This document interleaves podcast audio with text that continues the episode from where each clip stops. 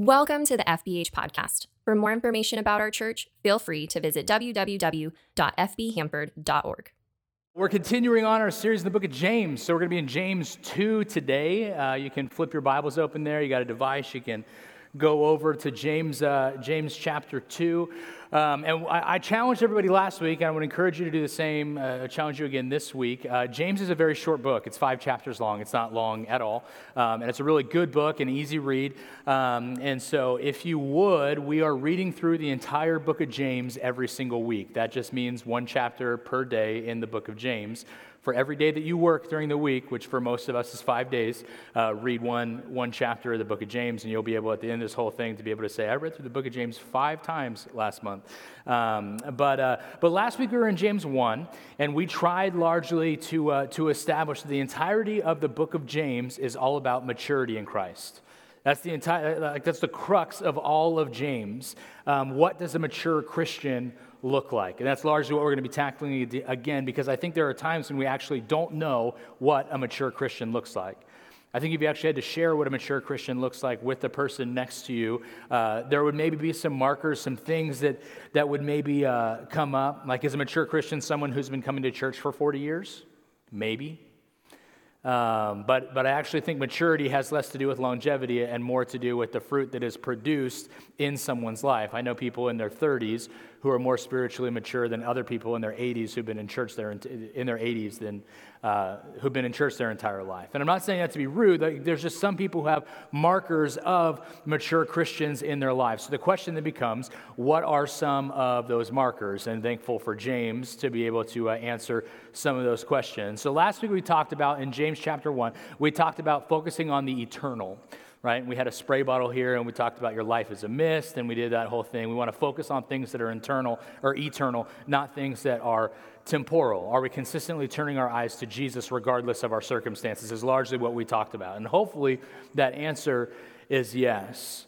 And so, and I just want to say for a second that, that not only we want to focus on that as individuals, we also want to make sure that we're continuing to focus on that as a church. We want to focus on the eternal as a church, which brings us to the event that we had last week, the Fall Carnival. And I know Pastor Jeff um, had mentioned uh, that I was going to share a little bit. And so let me just talk about that event last week because the fall carnival was absolutely incredible and absolutely insane all at the same time. It was all the good, all the, the good type of insane though. It was great.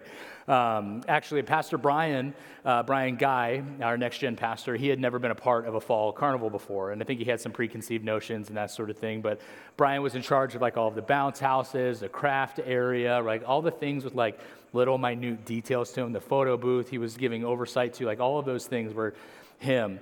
And uh, even in some of our planning meetings, he was like, should we, should we do this? Should we get like a popcorn machine? I was like, hey, man, it's your call. You want to do a popcorn machine? Like, you're giving oversight to it. Like, all right, cool. Uh, can, should we get like a photo printer so people can take photos back home with them, like a physical copy? I was like, hey, you want to oversee that, man? Cool, that's your job. Um, and so the end of the night, he's just like disheveled and sweaty. And uh, it's like, hey, man, how'd it go? He said, I think I just had like severe trauma in my life from how much he was sprinting. I mean, that guy at like 2 o'clock, from like 2 p.m. on, that guy, I, he, I couldn't talk to him for more than 30 seconds because he was sprinting around. But we set out our goal to have uh, 1,200 people on campus. Last year, our goal was 1,000. We met our goal last year. This year, our goal was 1,200 people on, on campus. We easily passed that goal. It wasn't even close. So well done. This is where you clap. Good job. Yay. Woo. Good. Yeah, yeah, yeah. Um, but beyond that, the goal wasn't just to have people physically present. We want to be able to have a way to follow up with people, right? And so um, we, uh, we bribed them to get their information. Um, and so uh, we, we set up a raffle booth, uh, and they could have scanned the QR code and uh, tried to win a, it was an Oculus this year was the, uh, the, the big prize that we raffled off. Um, so the cool thing is we got almost 200 new people's emails that we were then able to follow up with as a church, invite them to church, invite them to our Christmas Eve services, and invite them to our tree lighting ceremony that we're going to have here um, on December 4th. And so that will be ongoing until the Christmas season, which is, which is awesome. But it was crazy. We had over, over 50 cars. So, uh, you know, our goal was to get to 50 last year. I think we had 36 cars for the trunk or treat. We had over 50 cars this year. Uh, we had 100% of the pumpkins were donated. All of the light towers were donated. We served over 1,200 people, and the entire event was a drop in the bucket financially. I think after all was said and done, last year the event cost us over $3,000. This year the event only cost us $2,100 because of everything that was donated, including your guys' candy donation. So, yeah, fiscal, yay, fiscal responsibility. Um, but, uh, but super pumped about all of that. But the question then is because why, why do we do events like that? What is the importance of it? Is it just so like we can say, oh, we had 1,200 people on campus? Yeah, that's fun and it was crazy and, and all the things. But the reality is, is we want to continue to focus on the eternal right? Like we could we could get caught up in the politics of halloween like some churches tend to get caught up in the politics of halloween. Like aren't we celebrating things that are scary and evil and aren't we aren't we promoting devil worship and, all? and, and i mean if you have an eternal or if you have a temporal view of the world then yes you can get fixated on stuff like that. But if you have an eternal view and recognize that what the enemy intended for evil, God can reconcile and redeem for good, then no, we don't get fixated on that stuff. And we provide an opportunity for people in our community to come and be on campus with us, to come and be on church, come, come to our church, many of whom came to our church for the first time simply because we were like, here's free hot dogs and candy right? And so that's what we want to be about is pointing people to an eternal perspective. But that was last week. So last week, all James chapter 1, fall carnival, all of that stuff. Let's talk about this week because last week we got to celebrate Halloween. That's the that's the holiday we got to celebrate was Halloween. This week we get to celebrate another holiday, the midterm elections, everybody. Happy midterm elections this week. Um, they're, they're obviously looming in a few days, and I say looming very real. We get to talk about something that I think is actually pretty pressing because in James chapter 2, James is going to speak specifically about the idea of partiality. Another good word for partiality is favoritism, and how it is that we view and treat other people as Christians. So sometimes, like, messages are really hard to come up with. Other times, God's like, oh, you're in James 2, here's the midterm elections for you. So we're going to talk about the idea of partiality and and favoritism uh, today. When I was in my first internship in 2004, it was my first church internship.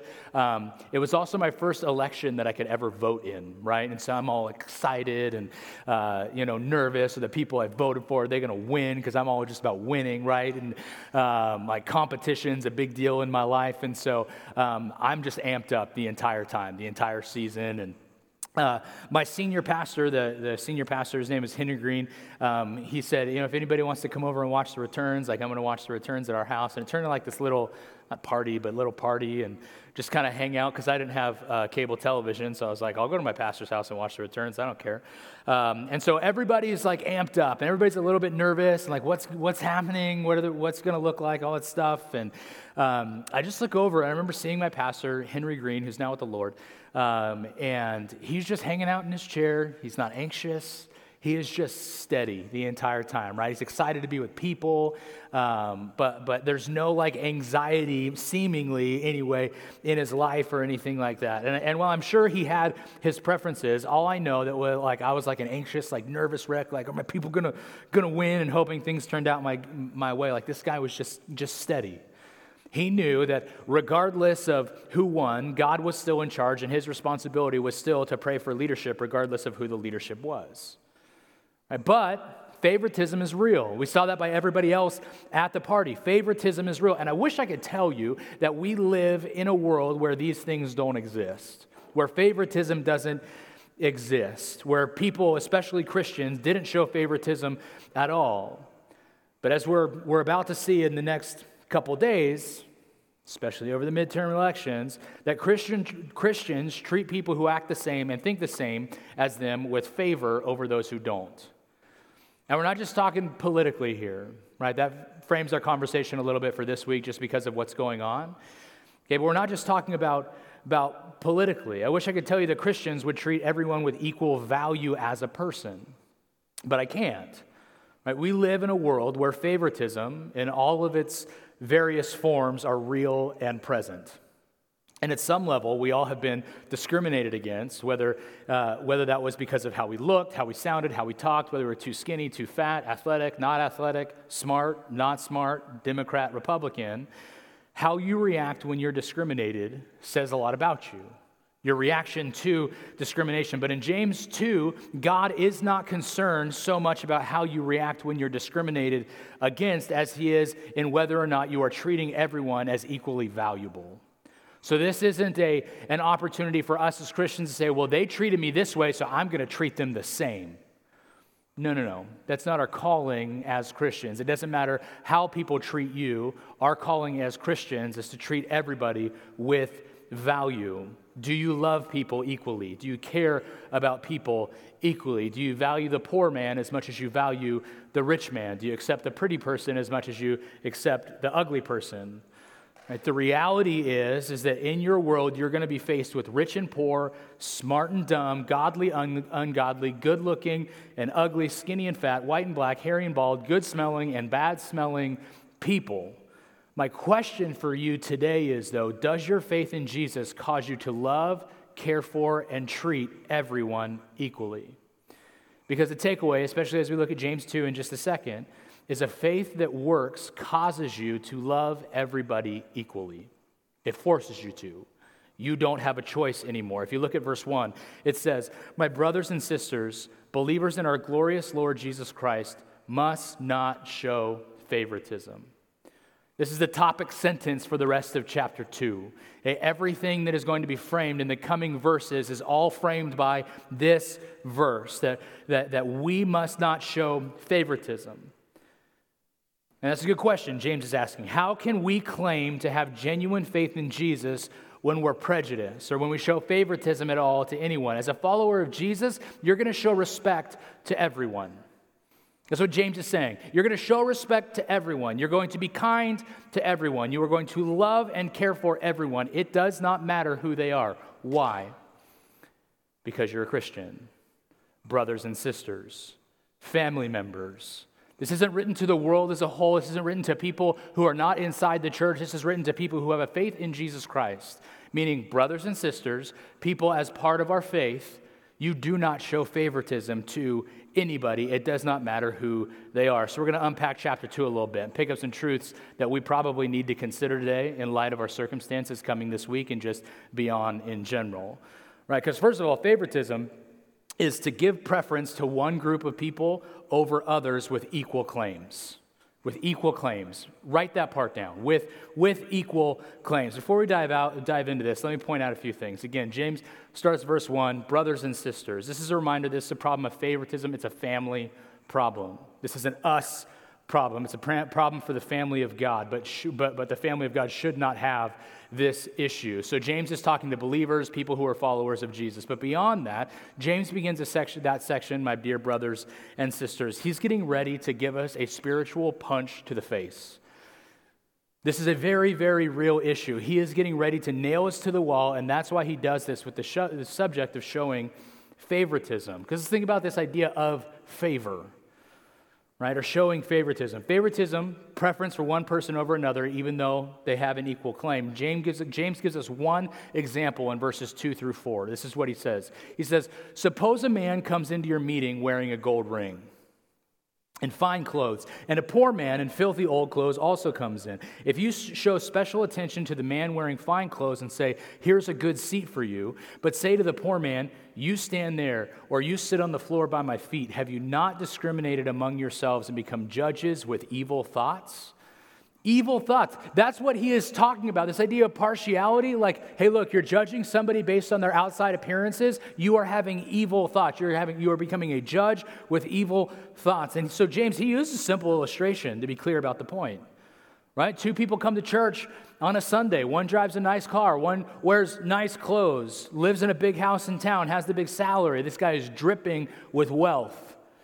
All right, and the other guy is poor. He's got a car. It's old. It's busted. Has very little money. Wears dirty clothes and is obviously dripping with poverty. So James is saying, if we say to the rich man, "Hey, welcome to church. We're glad you're here. Have an extra donut or two."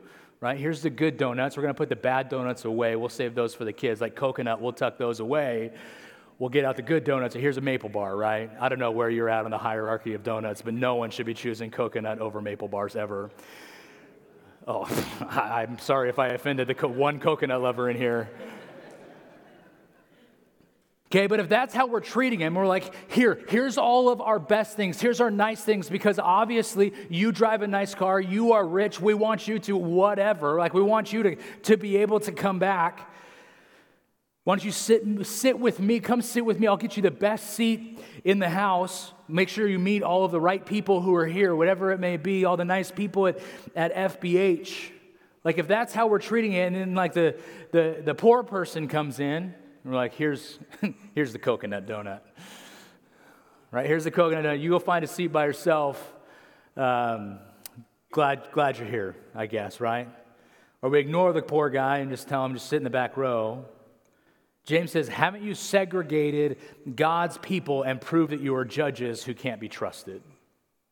Why? Because we showed favoritism based on what they are wearing, based on their, their outside uh, what they are wearing on the outside.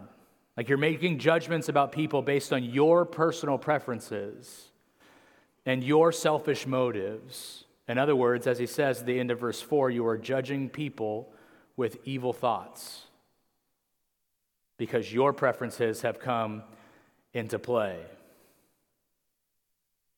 This is why God hates it when people show favoritism based on appearances, because it's driven by your own selfishness it's driven by your own personal gain. It's driven by your own misguided motives. Right? Think back to the, the fall carnival. I know many of you helped hand out candy and do all that stuff at the, the fall carnival.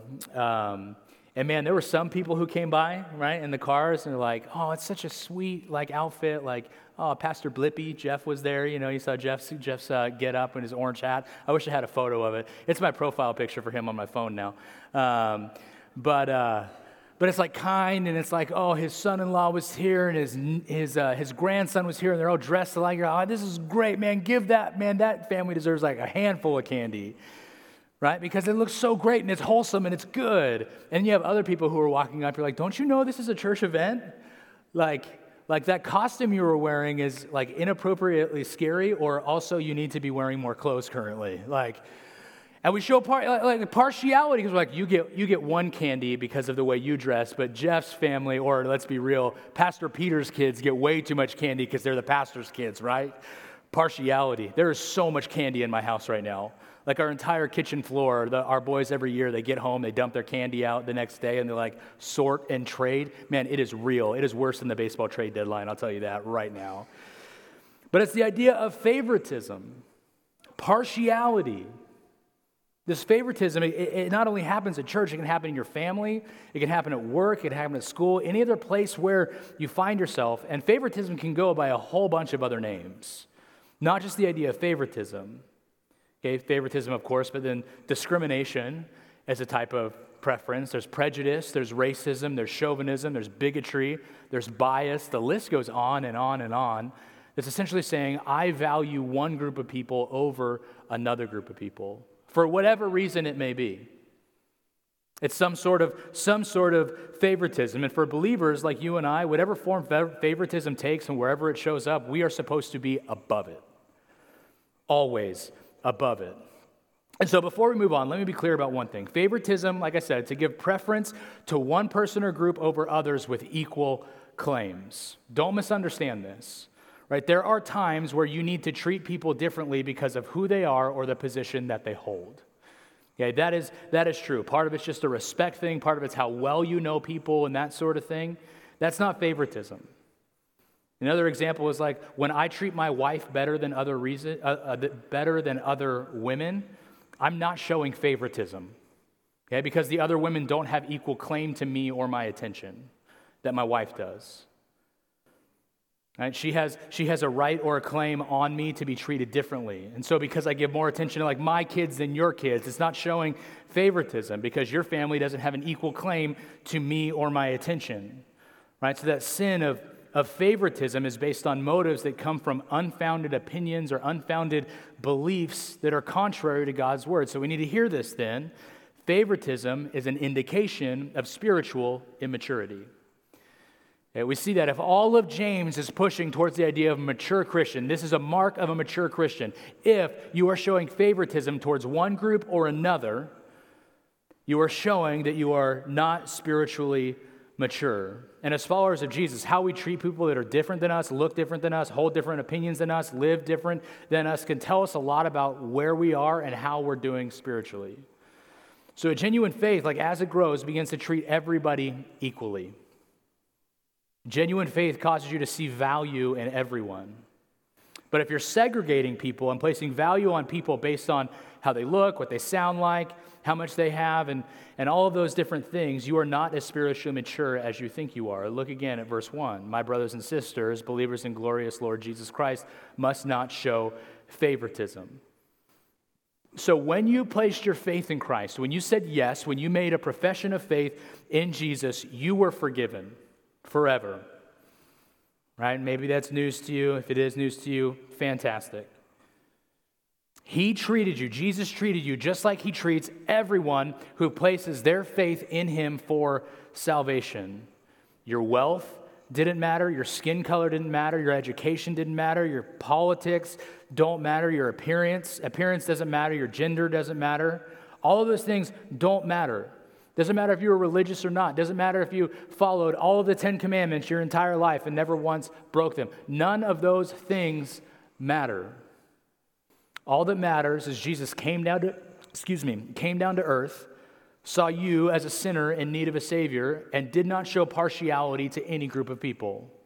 John 3:16 reminds us of that. For God so loved the world, not God so loved the political affiliated people. Not God so loved those people whose skin color was this shade and above or this shade and below. None of those things. God did not come to show partiality. Jesus came to seek and save the lost. Everybody, always. You were treated equally. You were forgiven equally. You were adopted equally. You were saved equally. Romans 2:11 says that God does not show favoritism. Ephesians 6:9 says God has no favorites. And so when you don't treat people equally, then you are, you are demonstrating at that point you don't really understand what happened at the cross for you. You are saying that I know Jesus came to save the entire world, but I'm going to show favoritism to this group of people right here because of my own personal preferences.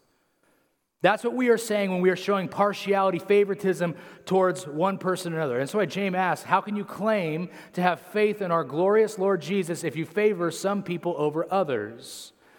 Favoritism is an indication of where you are spiritually. At best, you're spiritually immature. At worst, you're not saved at all if you are showing favoritism. So, beyond just the fact that you may be immature in your faith, we also have to understand that favoritism dishonors other people.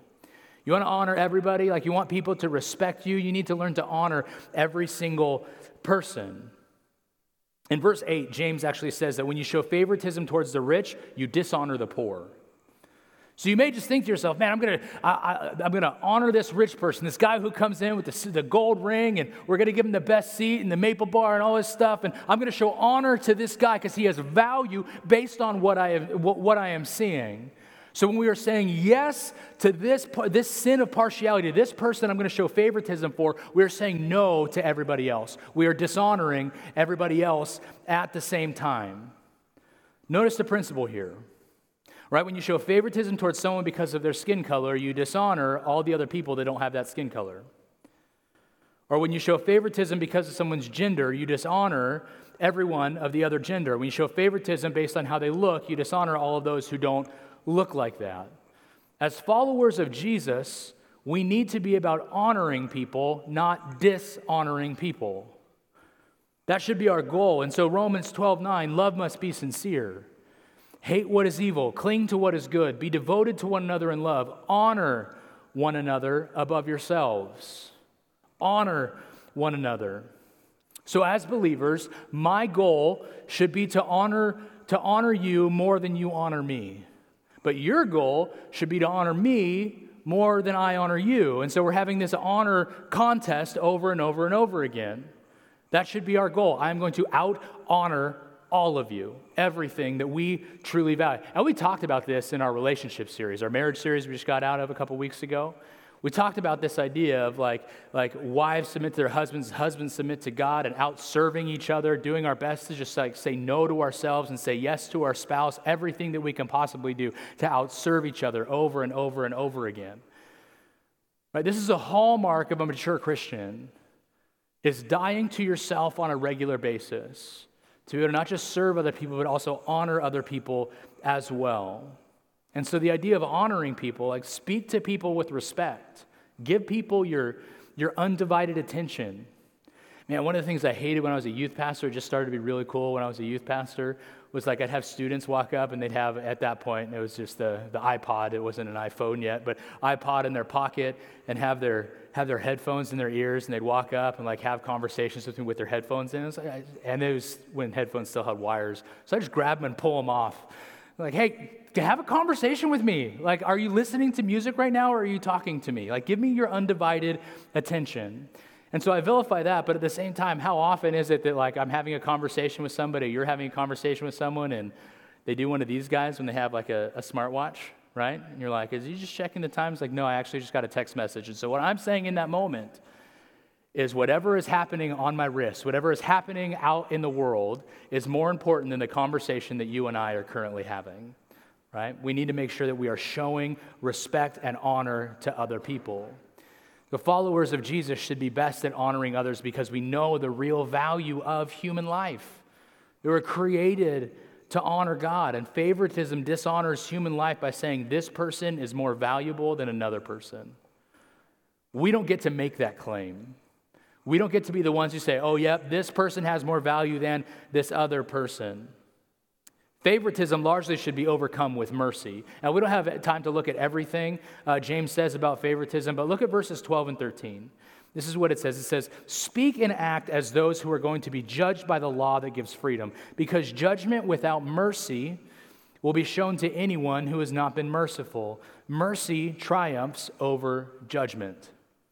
Mercy triumphs over judgment. So, if we are going to be in error, and somebody shows up and man maybe you're just assuming their life is full of sin and all that, all of that stuff it is far better to be merciful to that person than to judge that person mercy triumphs over judgment right now uh, in, in our family um, the word like fair comes up all of the time with my kids. I hate it. It's the worst word ever invented, the idea of fairness. And so, for those of you who don't know, I have kids that range from age five to age 13. So, we're not quite at the pinnacle of arguing of boys in our house, like with boys in our house, but we're close right? Because the five year old doesn't want to do what the 13 year old does, and the 13 year old doesn't want to be treated like a five year old anymore, right? And on and on. And so there's all of these arguments that just tend to happen in our house. Well, that's not fair. How come Noah's not doing as much as I'm doing, Dad? Well, because he's five and he can't, okay? That's why, 13 year old.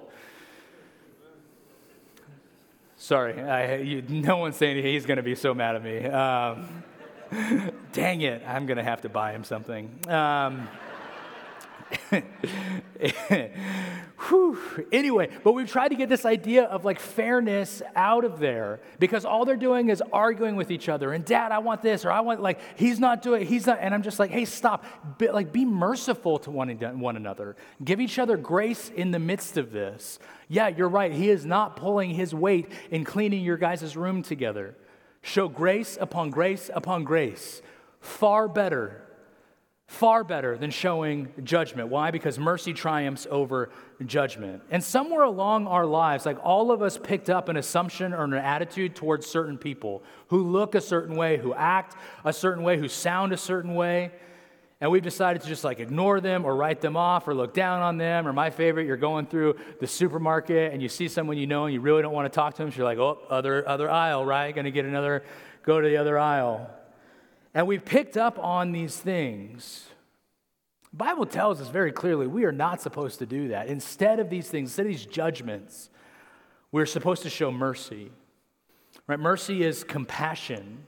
Mercy reaches out to help those who have a need. Like mercy is what causes you to love your enemy rather than judge them. Mercy is what motivates you to help a stranger rather than judge them. Mercy is what uh, is kind when others are unkind. Mercy is loving when others are unloving.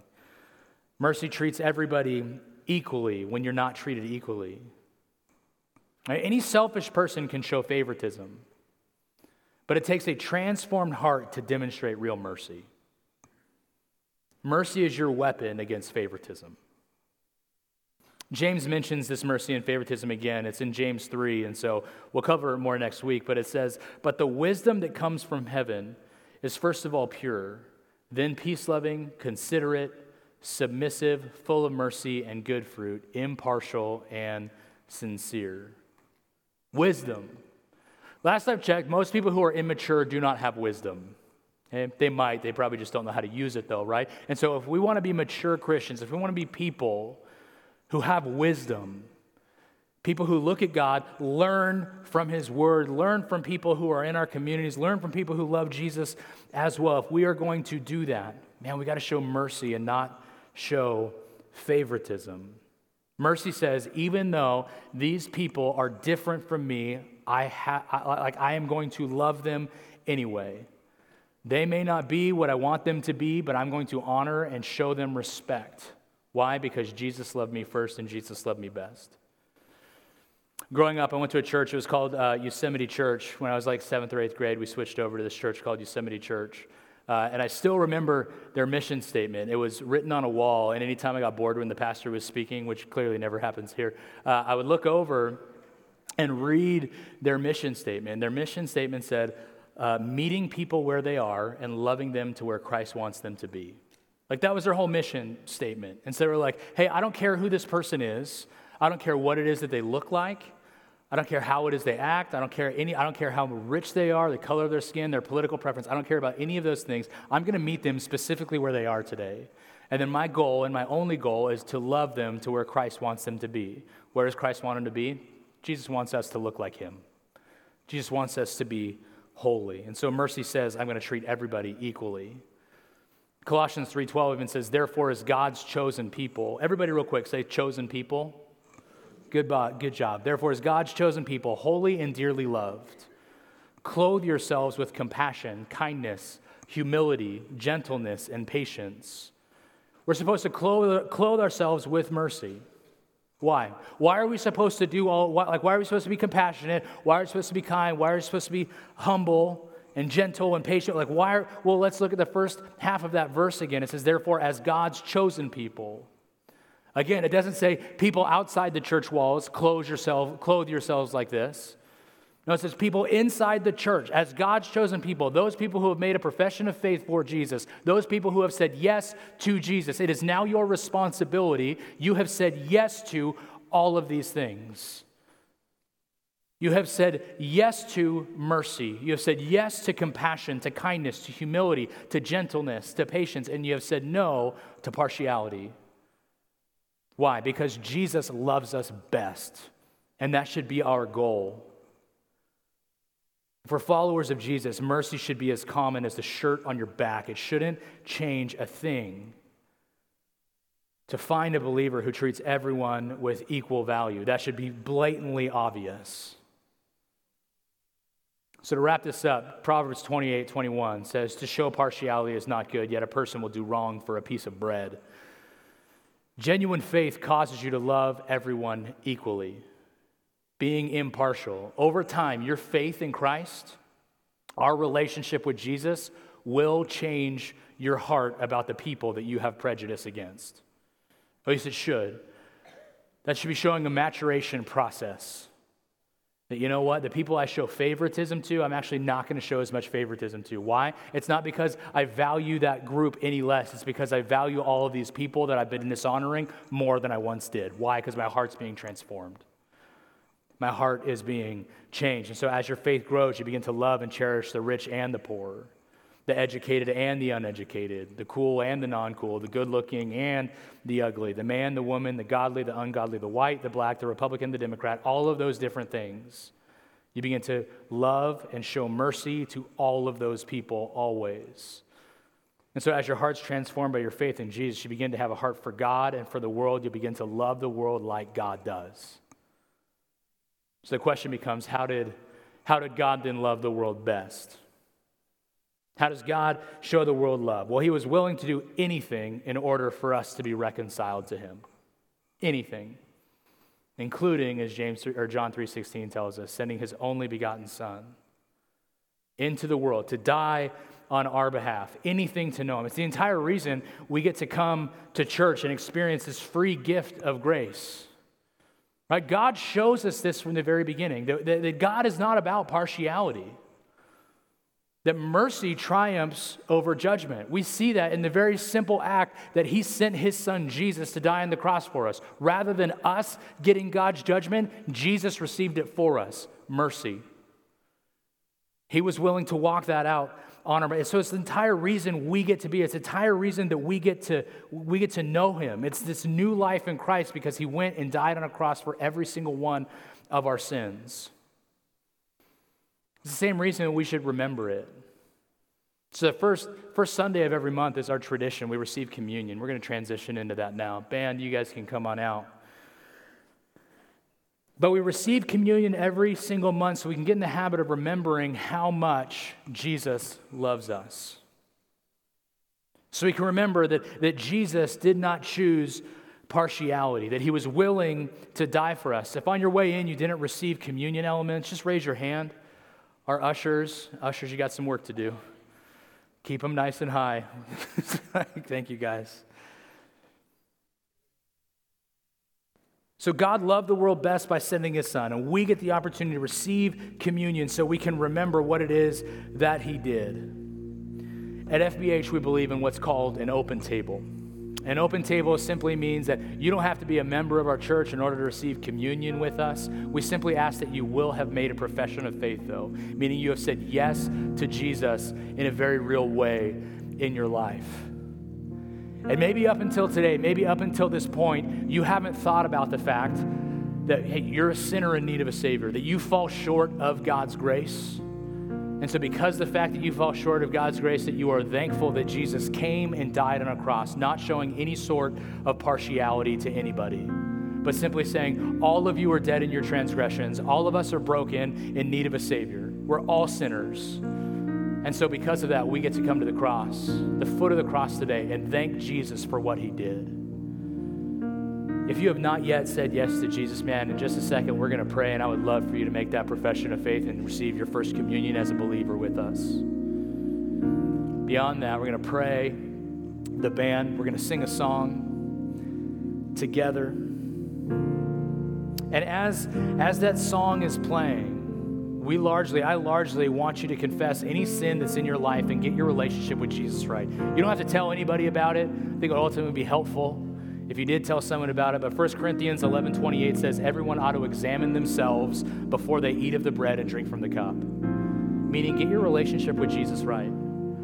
So when the band sings a song in just a second, you want to stand and sing, stand and sing. You want to stay in your chair and just silently spend some time with Jesus, do it. This is it's what communion means. You're going to sit and you're going to commune with your Creator and Savior of the entire world. Then, after the song is over, we'll receive communion together. Why don't we pray? Heavenly Father, thank you for your Son. And God, I thank you that you were impartial in your love for us, for your love for the world, that, that anybody who calls upon your name can come and be with you. can enter into a saving relationship with you. So thank you that Jesus came and he stretched himself into skin. So, so eventually, when he went to the cross, that all of my sins, all of your sin, everybody's sins in the room would hang there with him so that we could be with the Father forever. And if that's you this morning, if you have not yet said yes to Jesus, if you've not yet made a profession of faith, it's your first time doing so, all you need to do is repeat after me with head still bowed and eyes still closed. The quietness of your heart, say, Father, A, I admit that I'm a sinner in need of a Savior, that I fall short every single day. But I believe you sent your Son to die on a cross for me. And thank you, Father, that he didn't stay dead, that he rose from the grave three days later. And now, see, I get to choose to follow him every single day, that I would turn from my sin and follow Jesus and follow his example so I can be more like him. We love you, Father. It's in your Son's precious name we pray. Amen.